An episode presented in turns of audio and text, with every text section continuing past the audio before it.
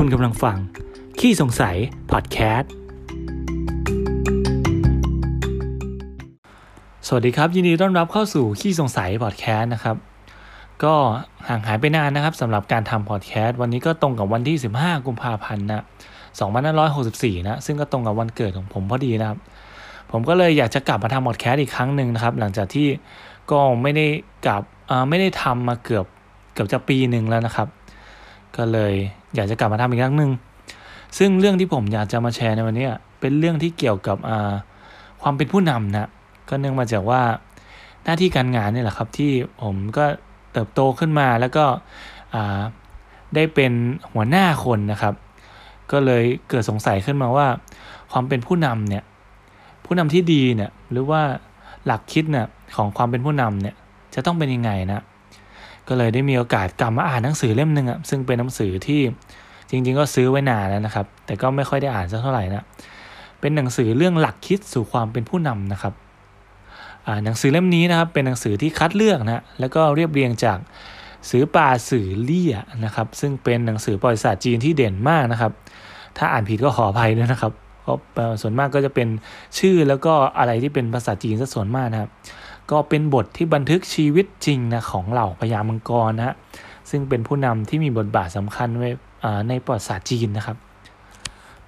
ซึ่งก็จะมีหลาย ๆ เรื่องนะครับ ก็แต่ละเรื่องก็จะมีหลักคำสอนต่าง ๆ นะที่เกี่ยวกับความเป็นผู้นำนะครับ ซึ่งเรื่องที่ผมจะมาแชร์ในวันนี้ก็เป็นเรื่องของกวนจ้งนะที่ได้ดี เพราะว่าเปาสู้หยาเนี่ยรู้คุณค่านะครับ คือในสมัยชุนชิวเนี่ยกวนจ้งเนี่ย นับเป็นบุคคลที่เด่นที่สุดนะ โดยในสมัยเด็กๆนะกวนจ้งนี่ยากจนมากนะ ซึ่งมักจะไม่มีข้าวสารเนี่ยกอกหม้ออยู่เสมอเลยนะครับ โดยเพื่อที่จะแก้ปัญหาปากท้องเนี่ยกวนจ้งจึงคิดที่จะทำการค้าขึ้นนะเขาเข้าหุ้นนะกับเปาสู้หยานะซึ่งเป็นเพื่อนรักกันมานะสมัยตั้งแต่สมัยเด็กนะหลังจากที่ค้าขายได้กำไรมาแล้วเนี่ยกวนจ้งเนี่ยก็จะขอส่วนแบ่งมากกว่าเปาสู้หยาอยู่เสมอนะ แต่เปาสู้หยาเนี่ยก็ใช้กว้างมากนะก็ไม่คิดเลยว่าไม่คิดว่ากวนจงเนี่ยโล่มมากเลยนะซึ่งเปาสุยาเนี่ยรู้ดีนะครับว่ากวนจงเนี่ยยากจนกว่าตัวเขาเองนะเขาก็เลยไม่คิดอะไรมากนะแล้วก็ยังมีแม่เนี่ยที่จะต้องเลี้ยงดูอยู่อีกด้วยนะจะจึงรู้ว่ากวนจงเนี่ยจำเป็นต้องทำอะไรเช่นนี้นะครับครั้งหนึ่งนะกวนจงเนี่ยทำการค้าที่ขาดทุนนะทำให้เปาสู้หยาเนี่ยพลอยจะลำบากไปด้วยนะ แต่เปาสู้หยาเนี่ยก็ไม่คิดเลยว่ากวนจงเนี่ยเป็นคนโง่เลยนะเขากลับคิดว่าการทำงานเนี่ยย่อมมีผิดพลาดกันบ้างนะเป็นธรรมดานะครั้งนี้ทำการค้าขาดทุนนะก็เพราะว่าดวงเนี่ยอาจจะไม่ดีต่างหากนะก็มองไปทางแง่ดีอย่างนั้นไปนะต่อมานะกวนจงเนี่ยทำงานผิดพลาดอีกหลายครั้งนะแต่เปาสู้หยาเนี่ยก็ไม่คิดว่ากวนจงเนี่ยเป็นคนที่ไม่เอาไหนเลยนะเมื่อครั้งหนึ่งนะกวนจงเนี่ยถูกเกณฑ์ทหารไปลบนะสามครั้งนะ แต่ก็หนีกลับบ้านสามครั้งนะชาวบ้านก็พากันเยาะเย้ยเขาว่าเป็นคนขี้ขาดตาขาวบ้างอะไรบ้างนะแต่เปาสู้หยาเนี่ยกลับไม่คิดอย่างที่ชาวบ้านเขาคิดกันนะกลับคิดว่ากวนจ้งเนี่ยจำเป็นที่จะต้องหนีกลับบ้านนะเพราะว่าที่บ้านเนี่ยมีแม่แก่ๆเนี่ยที่จะต้องดูแลอยู่นะแต่ถ้าหากว่าเขาตายไปในสามรบเนี่ย ใครจะดูแลแม่ของเขาใช่ไหมครับ เปาสู้หยาก็เข้าใจในจุดนี้ของกวนจ้งนะกวนจ้งเนี่ย เอาเปรียบเปาสู้หยาสารพัดเลยนะแต่ทำไมนะทำไมเปาสู้หยาถึงยังคงเชื่อมั่นในตัวกวนจ้งอยู่ ทั้งนี้ทั้งนั้นก็เพราะว่าเปาสู้หยาเนี่ยสนิทกับกวนจ้งมากนะแล้วก็รู้ดีว่ากวนจ้งเนี่ยไม่ใช่คนธรรมดานะในคณะในอนาคตเนี่ยเขาจะต้องเป็นบุคคลผู้ยิ่งใหญ่อย่างแน่นอนนะอันนี้เปาสู้หยาทำนายเองนะต่อมานะกวนจงได้ทำงานรับใช้กับนะกงจือจิ๋วนะ ซึ่งเป็นพระโอรสองค์โตของท่านอ๋องฉีเซียงกงนะส่วนเปาชูหยาก็ทำงานรับใช้กงจือเสี่ยวไปนะฮะพระโอรสองค์เล็กนะของท่านอ๋องฉีเซียงกง เช่นเดียวกันนะภายหลังนะท่านอ๋องฉีเซียงกงเนะี่ยถูกพระอนุชาลอบปงพระชนนะจึงเกิดศึกชิงบัลลังก์ขึ้นนะกงจือจิ๋วกับกงจือเสี่ยวไปเนี่ยกลายเป็นปรปักต่อกันนะ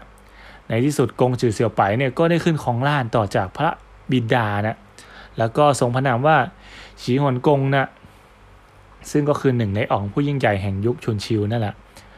กงจือจิวเนี่ยผู้พ่ายแพ้ในศึกชิงบัลลังก์เนี่ยถูกประหารชีวิตในขณะอาหลบหนีนะ่ะกวนจงเนี่ยก็ถูกจับกลุ่มนะ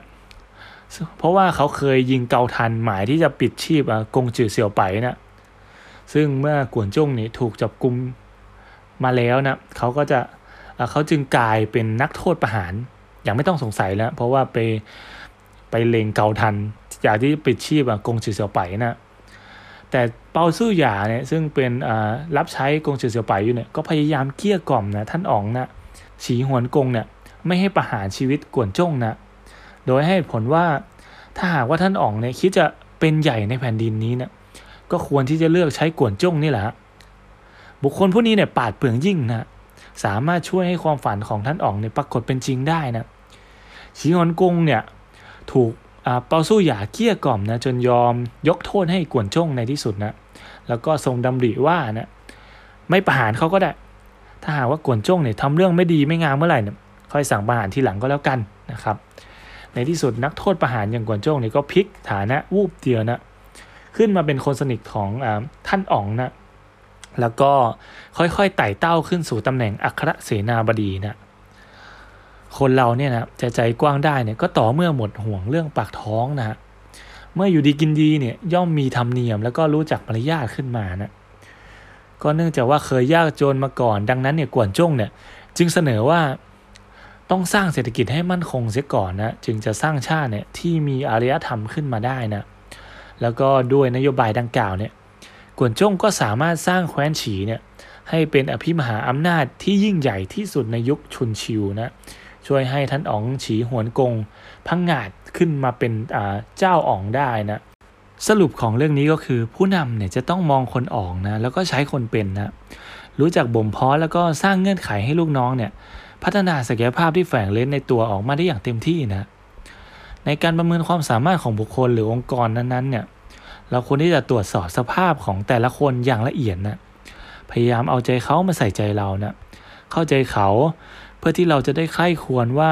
ทำไมเขาถึงจะทำแบบนั้นออกมา หรือแสดงออกแบบนั้นออกมานะแล้วเราก็จะทราบเหตุผลที่แท้จริงนะครับว่าเขาทำแบบนั้นเพราะอะไรนะแต่ถ้าหากว่าเราด่วนสรุปคนจากการที่เขาแสดงออกอย่างผิวเผินเนี่ยเราก็จะทำให้การประเมินความสามารถของคนเนี่ยเราก็ประเมินเขาได้อย่างผิดๆนะแล้วก็เป็นเหตุให้อีกฝ่ายหนึ่งเนี่ยก็จะไม่สามารถที่จะพัฒนาศักยภาพที่แฝงเล่นออกในตัวเนี่ยออกมาได้อย่างเต็มที่นะ รวมถึงก็ทำให้หน่วยงานของเราเนี่ยหาคนดีๆ มีความสามารถเนี่ยไม่ค่อยจะได้เท่าไหร่นะบางครั้งเนี่ยเราอาจไม่ต้องสนใจเลยนะครับว่าปัจจุบันนี้เนี่ยคนผู้นี้เขาทำอะไรนะ หรือทำอะไรได้บ้างนะ แต่สิ่งที่น่าคิดมากกว่านั้นนะก็คือในอนาคตนะว่าคนคนนี้เนี่ยจะสามารถทำอะไรได้บ้างนะเหมือนอย่างที่เปาสู้หยาเนี่ยครับที่เขาไม่ใส่ใจต่อจุดอ่อน หรือข้อบกพร่องต่างๆ ของกวนจ้งเลยนะ แต่มีความทนทานในการเฝ้าดูกวนจ้งที่จะแสดงจุดเด่นออกมาทีละนิดนะเขาก็จะคอยพยายามสนับสนุน แล้วก็ส่งเสริมกวนจ้งเนี่ยจนกระทั่งในที่สุดเนี่ยกวนจ้งก็ได้ดิบได้ดีจนได้นะแล้วก็สามารถใช้ความรู้ความสามารถของตนเนี่ยที่มีอยู่เนี่ยในการช่วยพัฒนาบ้านเมืองให้เจริญรุ่งเรืองได้นะครับ ก็หวังว่าพอดแคสต์นี้จะเป็นประโยชน์กับคุณผู้ฟังไม่มากก็น้อยนะครับ